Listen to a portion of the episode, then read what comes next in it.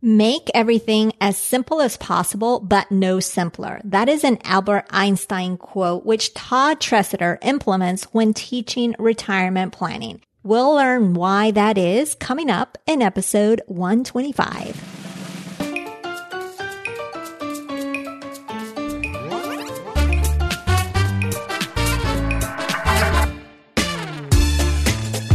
Tired of the traditional money advice? Me too. Bienvenida. Welcome to the Her Money Matters podcast. Join me each week for down to earth money conversations that will leave you with more confidence and inspiration to help you take control of your money. And you will probably learn some Spanish along the way too.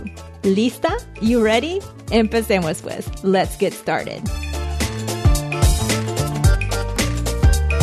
Hola, hola, bienvenida, welcome. This is Jen Hemphill, your host. I'm honored to have you here today. This season is coming to a close as we have one more fresh new episode next week before we call it a wrap. Like usual, during our break, I will have some replays for you. If you listened to last week's episode all the way to the end, where I announce the following week's episode, which is this one, you'll notice that this is not that episode about military and money because technology fails sometimes. I will make sure that that particular episode is made up in the future. But for today, I've got you covered eh, with this impressive and superbly intelligent guest today. In this episode, you're going to learn why he believes in making money as simple as you can, but no simpler. You're going to learn the two key observations he made during his life that shaped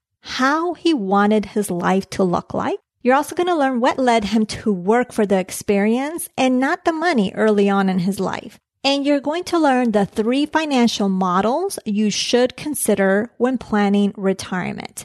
Let me share with you a little bit about Todd Tresidder. He graduated from the University of California at Davis with a bachelor's in economics and a passion for creating successful businesses. A serial entrepreneur since childhood, Todd went on to build his own wealth as a hedge fund investment manager before retiring at 35. He grew his net worth from less than zero at 23 to the point of financial independence just 12 years later. Todd has maintained his wealth by remaining an active investor and utilizing statistical and mathematical risk management systems for investing.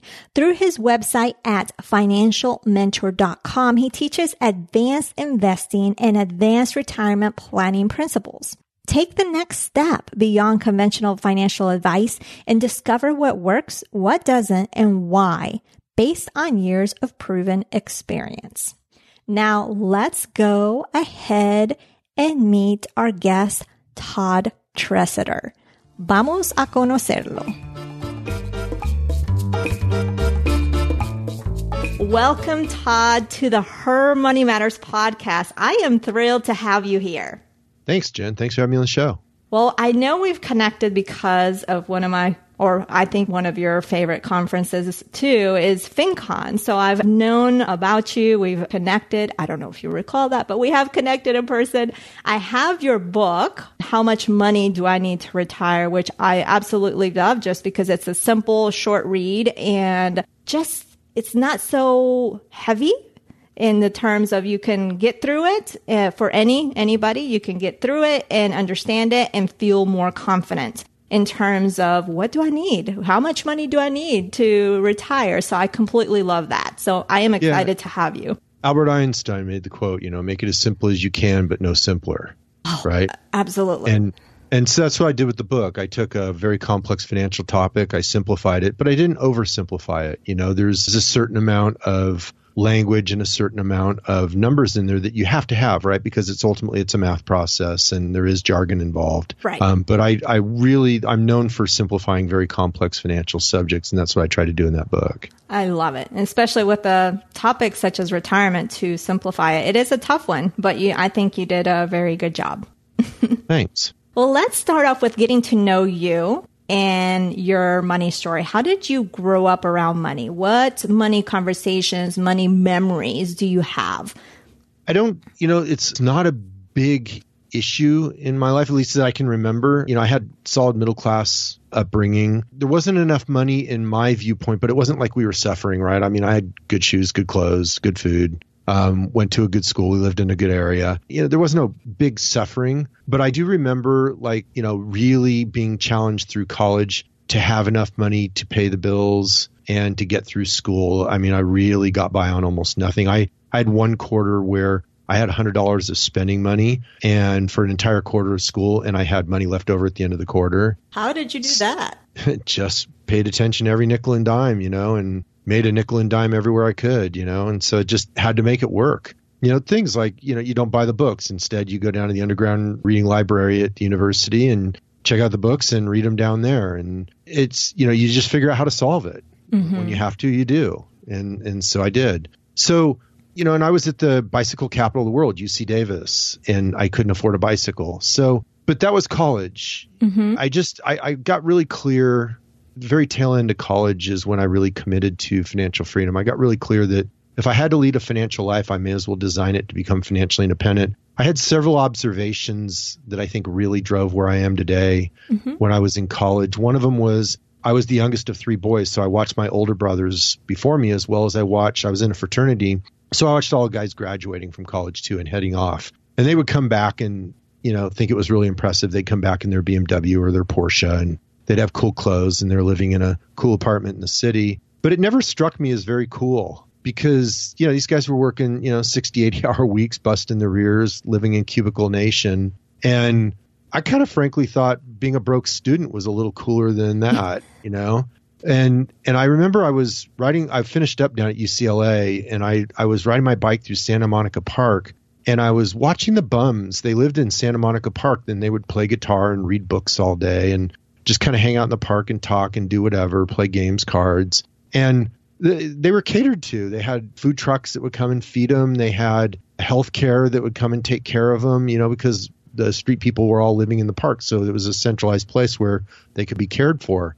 And I was like, God, these guys got it better than my college friends that were graduating, you know? Because at least they had their day to create and they had their day for freedom to do what they wanted. Uh-huh. And obviously, I didn't. I didn't aspire to be a bum, but the the contrast of being a slave in cubicle nation to get a little higher on the lifestyle grade, not a little, obviously a lot compared to living on the street, but it just didn't strike me. I mean, here's the thing: I, I always felt that life was about experiences, not stuff. And I was watching these guys go off from college and head off into the workforce. And it looked to me like they were heading off to uh, Groundhog Day. Do you remember that movie? You know, mm-hmm. where wake up over and over and it's the same day over and over. If you think that's how it's true for most people, I mean, 70, 80% of what you do every day is a repeat of the prior days. You do the same patterns, you do the same things, you sleep in the same bed, you know, you eat from the same fridge, you talk to the same people, you think the same thoughts. I don't want to depress you. I mean, God, we should all get, you know. so I don't want to depress you, but it's just like there's a, a little margin of creativity. And I wanted that margin to be as big as possible. I wanted my life to be about experiences, not stuff. I wanted to own my time. I wanted to own my freedom. And so I committed to it. At that point, I said, as long as I have to lead a financial life, I want it to result in financial freedom. And that doesn't sound like a big deal when I say it, but if you actually walk the talk, it's life changing. I mean, I literally engineered my life to create financial freedom from my career, how I spent my money, how much I earned, you know, what I did with it, what I did with my free time in terms of learning investing versus watching soap operas or whatever. Mm-hmm. On and on and on. I mean, I just literally designed my life to become financially independent, and it took me 12 years. And so I think that's kind of a long winded answer to my money story. It wasn't, you know, I don't have the big childhood impressions other than, you know, it wasn't like there was plenitude, but it wasn't some big adverse thing. I think college when I started going out on my own is where I really noticed money oppression just because I was trying to survive in college and I didn't have much. Right. And I think that's part of your money story and the observations that you made from your college friends uh, that you were seeing them with their nice cars, but they were you were also seeing them work like crazy hours, right? So I think that's a part of your money story. And tell us. So you mentioned. Well, I'll give you. I'll give you another real quick one. My yeah, dad. Sure. My dad worked in San Francisco, and he used to ride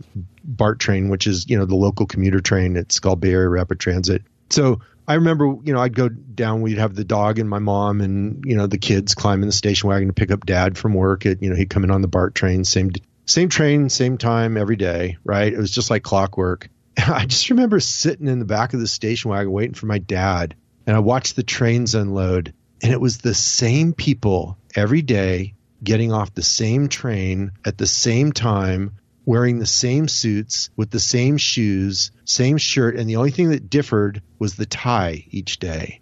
Hmm. And I just thought, my God, if this is life, bury me now.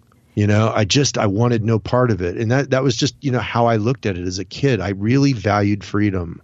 Right, right. And you saw that early on. I mean, you've made the observation from the kid that they are just wearing a different tie. Everything else t- stays the same. So tell me a little bit about, you mentioned it took you 12 years, right? To, I don't know if it was 12 years to reach that financial freedom, but you mentioned you engineered your way of life. So take us a little bit back as to how you did this because you well, retired at 35.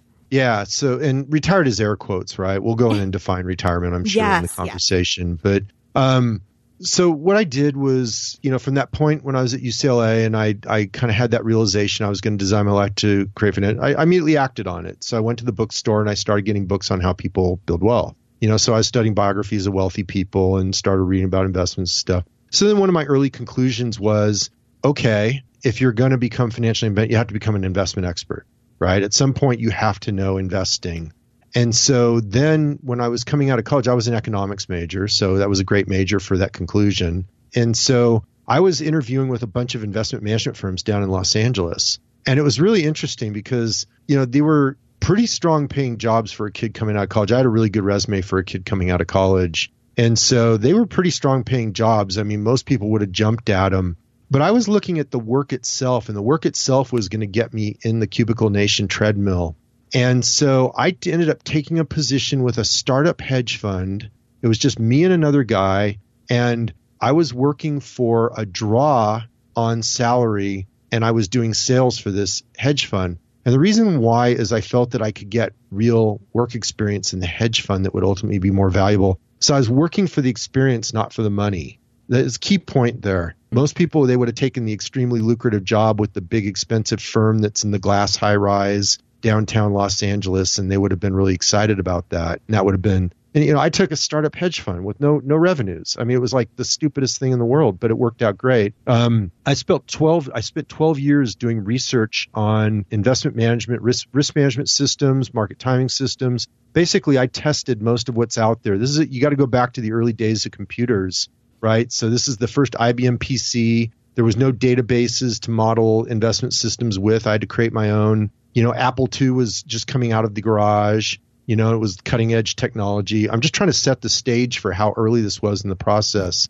And here's Todd modeling computerized trading systems and risk management systems. And that was my work for the hedge fund. That was what I did. Was, so my knowledge was just growing by leaps and bounds. I was getting paid to learn. And it was like the smartest decision I could have made. I rapidly, I actually developed some stuff that worked. I rapidly became partner. Mm-hmm. Um, and my income went from nothing up to middle six figures in just a matter of years. That's awesome. Now, for those listening that don't know what a hedge fund is, could you briefly describe?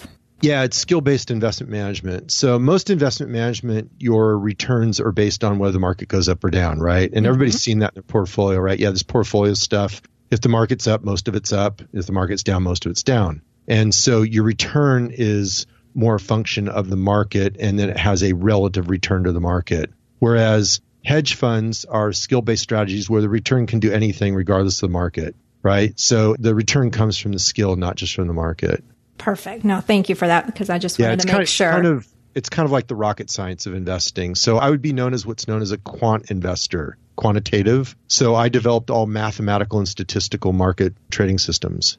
Amazing. and I developed amazing. it from scratch. I mean, you got to understand, like back in the day, this wasn't even a thing that was believed to even be workable. Right. Okay. Like right now, it sounds mundane, but I remember when I was in college and I was taking an investments class in college, and the professor was like an acclaimed investor. He was a very successful real estate investor. Um, very successful in his own right outside of his professor status at the university, um, just through his investing. So he was he was an authority figure. And I remember I was in his investments class and I went up to him one day and I'm holding the investments book and it's got all these charts on a page. And I said, you know, I could make money off that and not know anything about it. And he's mm-hmm. looking at me like I'm from another planet. And I said, I can just do it with math and statistics. You know, like, I mean, that's doable. I looked at these charts, I knew it was mathematically doable. And he's looking at me like, he goes, That's never been done. You can't do that. It's impossible. And that was all I needed, right? That was all the motivation I needed right there. You told me I can't. Let me show you I can. it just seemed obvious to me, you know? And and then I showed my dad too, who was the only other investments authority in my life, and he told me basically the same thing. It's never been done, it can't be done. And so I went out and did it. That is amazing. What a story. Awesome. And so tell me about, so you retired. Well, let's talk about retirement because you mentioned you retired in air quotes, right?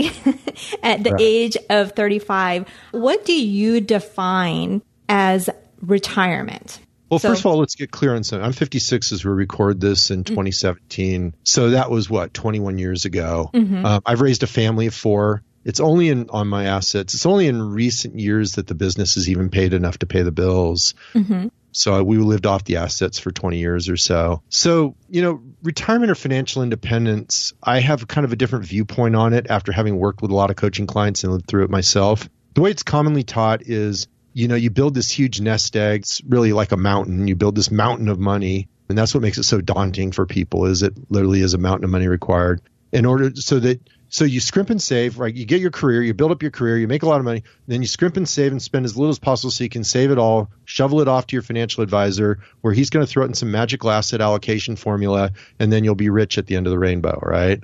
And so that's how most people view retirement is then when they're old and infirm, then they stop working and all that money they saved up, now they start spending it down. And hopefully they spend their last nickel on when they take their last breath. You know, fat chance, right? Right. I look at it a little different.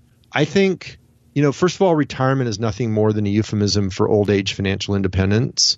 And so we're really looking at financial independence equations. And financial independence is very simply defined as uh, cash flow from investments exceeds expenses. Mm-hmm. Right. So mm-hmm. when the money that your investments throws off exceeds what it costs you to live your life, then you're financially independent in perpetuity. And so that's what I would call the cash flow based model, which I explain in my book. The way traditional financial planning approaches it is a little different. What they do is they do an asset based model where they talk about this big pile of money you have to pile up in order to do nothing of substance and spend it down for the rest of your life, as we just talked about. Mm-hmm. And that's self serving for them, right? Because the bigger the pile of money, the more they make, right? Because they manage that good money point. for you. Yep. Good. Um, but it's only one version of reality. So you have the asset based version of reality, and I show people how to design their wealth plan using the asset based version. Because it's not wrong, it's just one viewpoint on it, right? Mm-hmm. And I show the cash flow based model, and then I show one other model, which is what I'll call the lifestyle based model, where you can shape and shift your numbers pretty dramatically based on lifestyle changes. And it's the combination of those three models that gives you a really solid understanding of the various dimensions of retirement planning and how you can manipulate or move the numbers around to work for your life goal and situation. So anyway, that was a long-winded explanation. No, I, I love that. I love that. So now you became a financial mentor. So what do you define as being a financial mentor? Let's just start with that. Educator. Educator. Right. So mm-hmm. yeah, so I educate people. I don't sell them investment products. So the whole premise of financial mentor and again, this sounds almost mundane now, but in the day, this was revolutionary, right? Because I got to take you back to Charles Schwab just became a discount broker. You mm know, they didn't have online trading. There wasn't, I mean, so when I started this, you know, people had full price brokerage accounts like an EF Hutton or something. And what they would do is their broker would recommend stocks and they would have this portfolio of stocks, you know, when I started doing this. And I felt that investment advice should be separated from investment product sales. That was that was the fundamental premise behind it. Is I felt like the internet opened the door. Before we jump into today's content, keep your ears peeled for a unique reveal I'll be sharing midway through the show. It's something special just for you. For a valid business model where you separate education, where all the person does is provide education and they're not pitching you on investment products, which then creates a conflict of interest Absolutely. with the education you provide. I'm with you on that. so that was the whole premise of Financial Mentor, you know, is pure education. Love it, love it. And now For those listening, some are at different stages in terms of planning or saving. I know you talked about your different models uh, for your retirement. And I know some of the questions that I get is how much? How much should I save for retirement? And there's different trains of thought. But how would you, because I know you have a simple way to calculate approximately how much you should have to have like a good retirement uh, cushion, if you will. Yeah, there's simple rules of thumb that are accurate enough that you can use them just to point true north. You wouldn't use them to design your final wealth plan, if you will, but they're, you know, something you can do on the back of a napkin that at least points true north and gives you a goal to work toward without having to get super fancy. So you could do like the 4% rule or the 3% rule, which works out to what I call the rule of 300 or the rule of 400 to make it easy. And so in simple terms, it's for every $1,000 a month you spend, you need roughly $300,000 in assets up to about $400,000 in assets, depending on how conservative you want to be to support that 1000 a month in spending.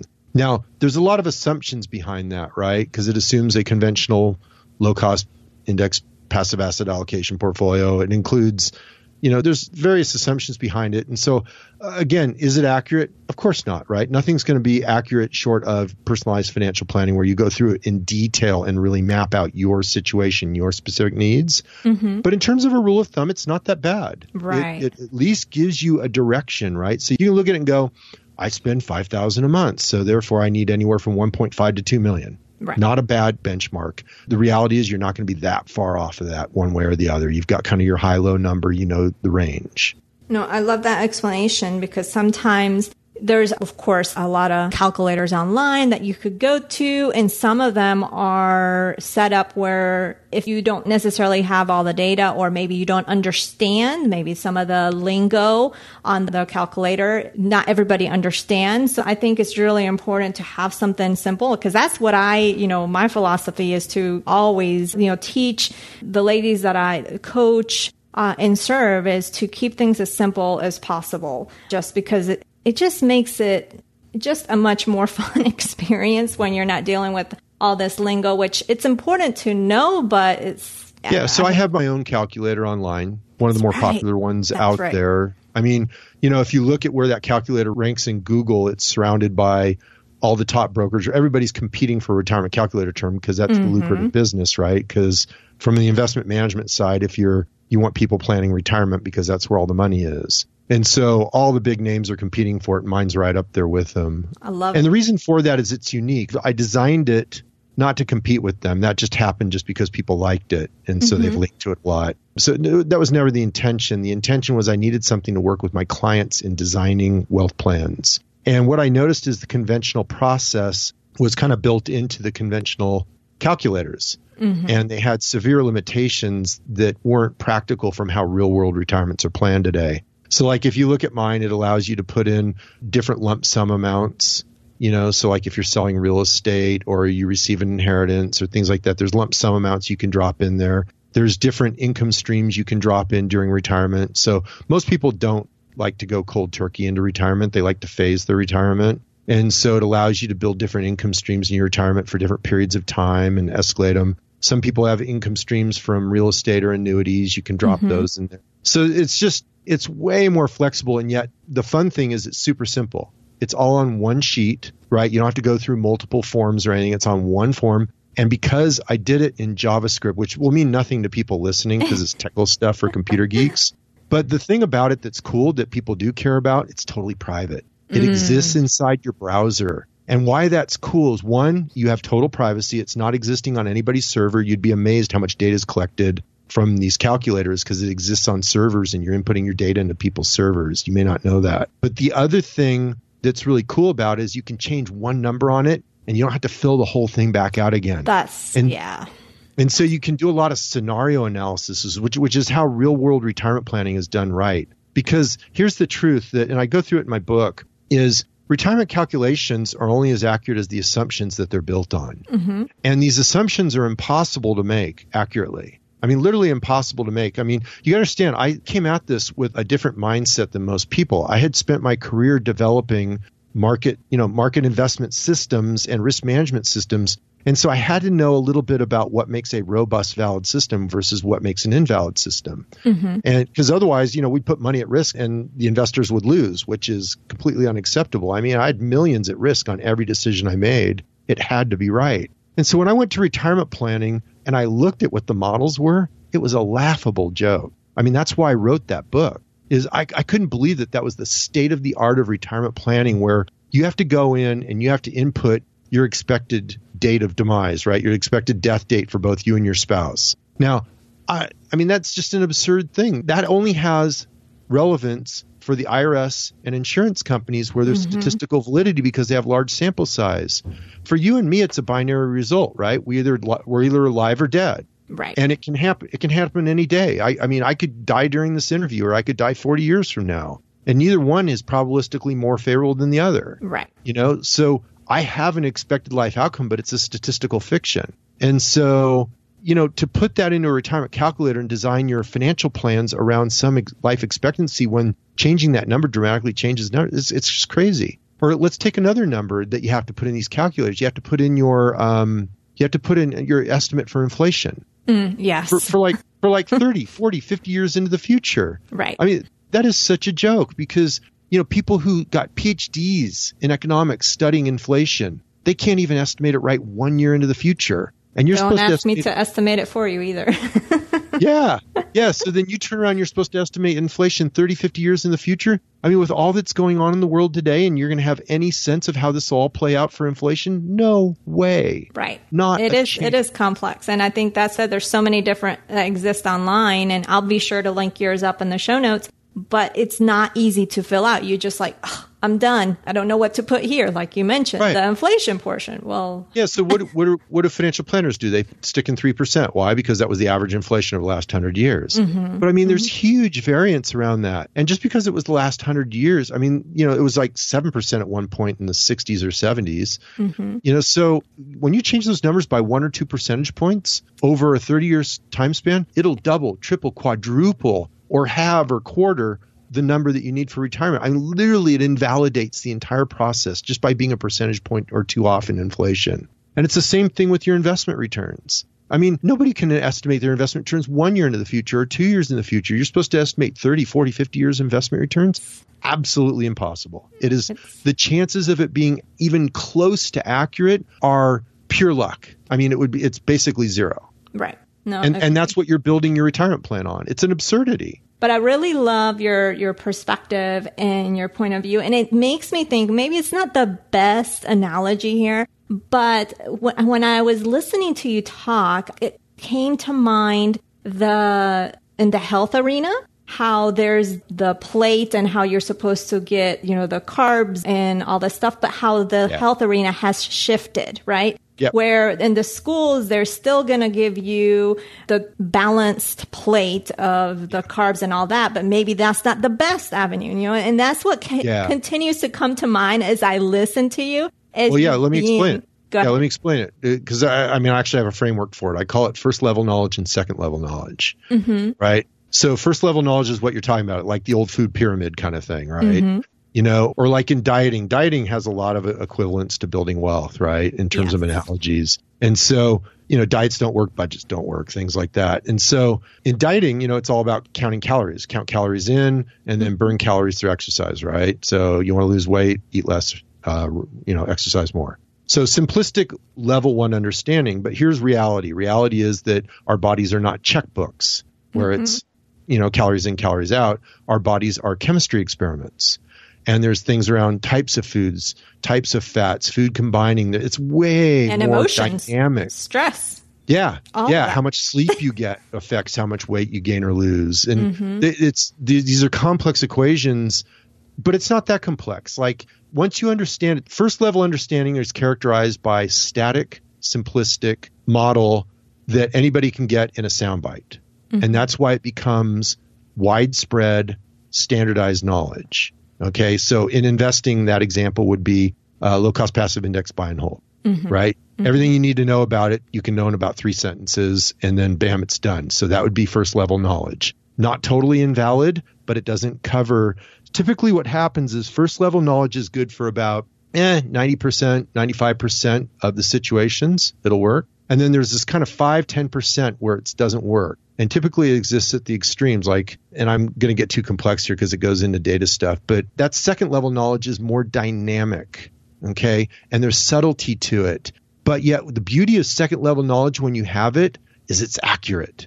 Mm-hmm. It works and you can put it to work for you reliably. And so it's worth pursuing. And so what you're hearing me share is second level knowledge built on experience and actual, you know, live walking the talk and living it. And what I'm sharing typically when I talk about traditional financial advice is first level knowledge. And the reason traditional financial advice has to embrace first level knowledge is because they're dealing with the public and they're communicating simplistic answers and the public has to be able to understand it, digest it, and take action on it. Right. I don't go there. Like I said earlier with the Albert Einstein quote, I go as simple as possible, but no simpler. And so if second level knowledge is what's required to be accurate, then that's where I'm going to go because I'm here to help people. I'm here to serve, and I'm not going to do it by oversimplifying. Love it. And I have a question for you, and I'm curious because you have such, I mean, as I listen to you speak, such an amount of knowledge. I mean, your brain is just amazing how it functions. uh, what would you say is the best money advice you received? Because you already have a whole bunch of knowledge. I'm curious what you consider the best money advice that you've received. Make more than you spend and invest the difference wisely. Okay, perfect. I was curious. uh, now this. I has- mean, really, you think about it, everything you know about wealth building can be stated in, in a sentence, yes. right? Yeah. You need to earn. You, you need to make more than you spend, and save the difference and invest it wisely. Absolutely. Well, this has been fast, fantastic, Todd. As you know, this podcast is about making money simple and taking control of it. So, how would you finish this sentence? Her money matters because. Well, her money matters because it's integral to fulfilling life. If you don't master your money, if you're not good at this game of money, then it hurts you. It it limits your ability to live a full life experience. When you master it, what happens is you gain confidence and it translates over to many other fields because the truths that exist in money exist in many fields, just as we played with here with diet versus money. Mm-hmm. And so your money matters because it's just one stage on which you play out life, but that stage happens to infect every other stage. Beautiful. I love that. I appreciate you being with us today, Todd. It's been fantastic speaking with you. Thanks, Jen. Thanks for having me on the show. It's fun talking with you. Now that was some serious knowledge, wasn't it? I hope that you enjoyed it as much as I enjoyed chatting with Todd. Now I do have a question for you to get you thinking. But before I give you that question or before I pose that question, let's go ahead and do the shout out or this week's La Mención. And this week's La Mención goes to December. She is a member of our community. And as we know, our financial life is not always a bouquet of roses. Sometimes we have our downs. Sometimes we have our frustrations and our overwhelm and our stress. And that's hard to talk about. It's easier to talk about when things are going right, but it's more difficult when things aren't going so well or when there's a challenge or when maybe we're feeling frustrated. It's hard to talk about. And December has done just that. So I appreciate that transparency, December. And I know it's tough to talk about it, but I think just the sheer fact that you are expressing that, it leads to more conversation, which can lead to some action steps and some solutions. So I appreciate your participation in the group and just keep at it. In terms of the question that I had for you that I mentioned earlier, it comes down to when Todd was talking about first level knowledge and second level knowledge. And if you recall, first level knowledge is just literally about budgeting or maybe some knowledge on investments, just the basics. Is basically the basic knowledge, like that you know you have to save, you know you have to invest, you know you have to get out of debt, those type of things. And second level knowledge is more dynamic, more accurate. Uh, it's more in depth. So I want you to think about where you are at in terms of your financial life. Are you at the first level knowledge or have you been diving in to the second level knowledge and give yourself some credit. If you've been listening to this podcast for a while, uh, you have been diving into some second level knowledge because we don't just talk about budgeting and saving and getting out of debt. We talk about deeper issues as well.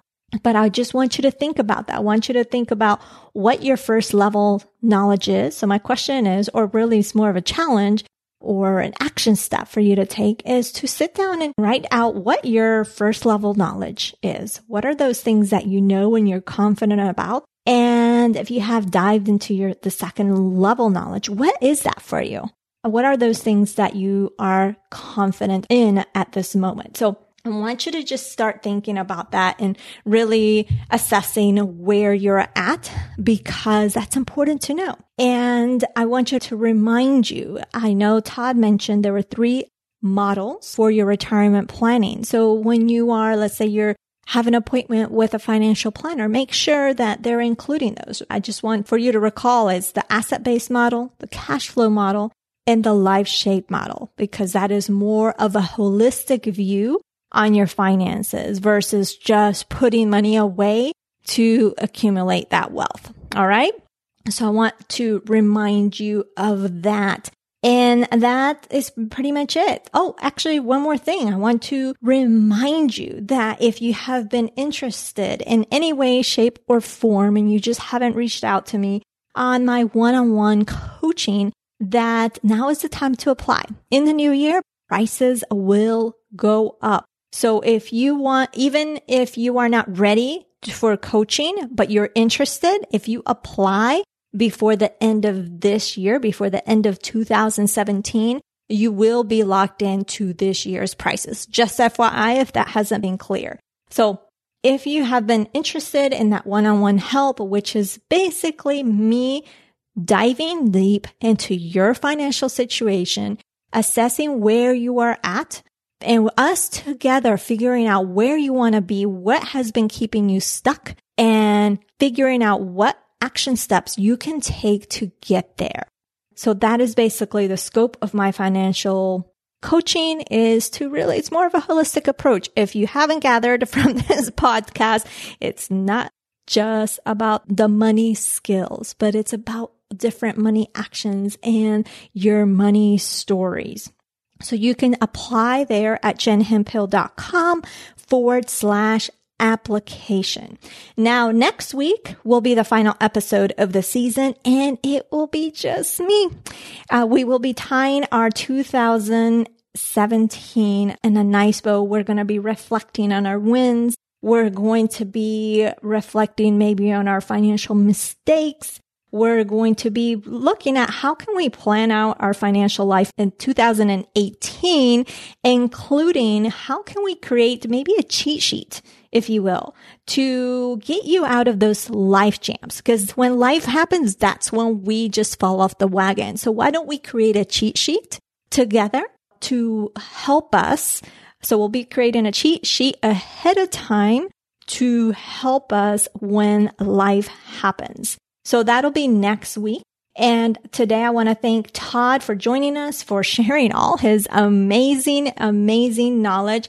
Don't forget that you can go check him out over the at the financialmentor.com. And if you want to download his brain, if you will, he does have a course that I'll link up in the show notes. So you can check him out at financialmentor.com. I will also link up the calculator and the course in case you are interested in quote unquote downloading his brain. So thanks Todd again for joining us. You can check out the show notes over at jenhemphill.com forward slash 125. And if you have loved this episode, it would be the best compliment ever if you could share it with a friend, with a family member, or even with a stranger. Just pass it forward. I would greatly appreciate it. So thanks again for joining me and I will talk to you again next Thursday. Nos hablaremos el próximo jueves. Ciao.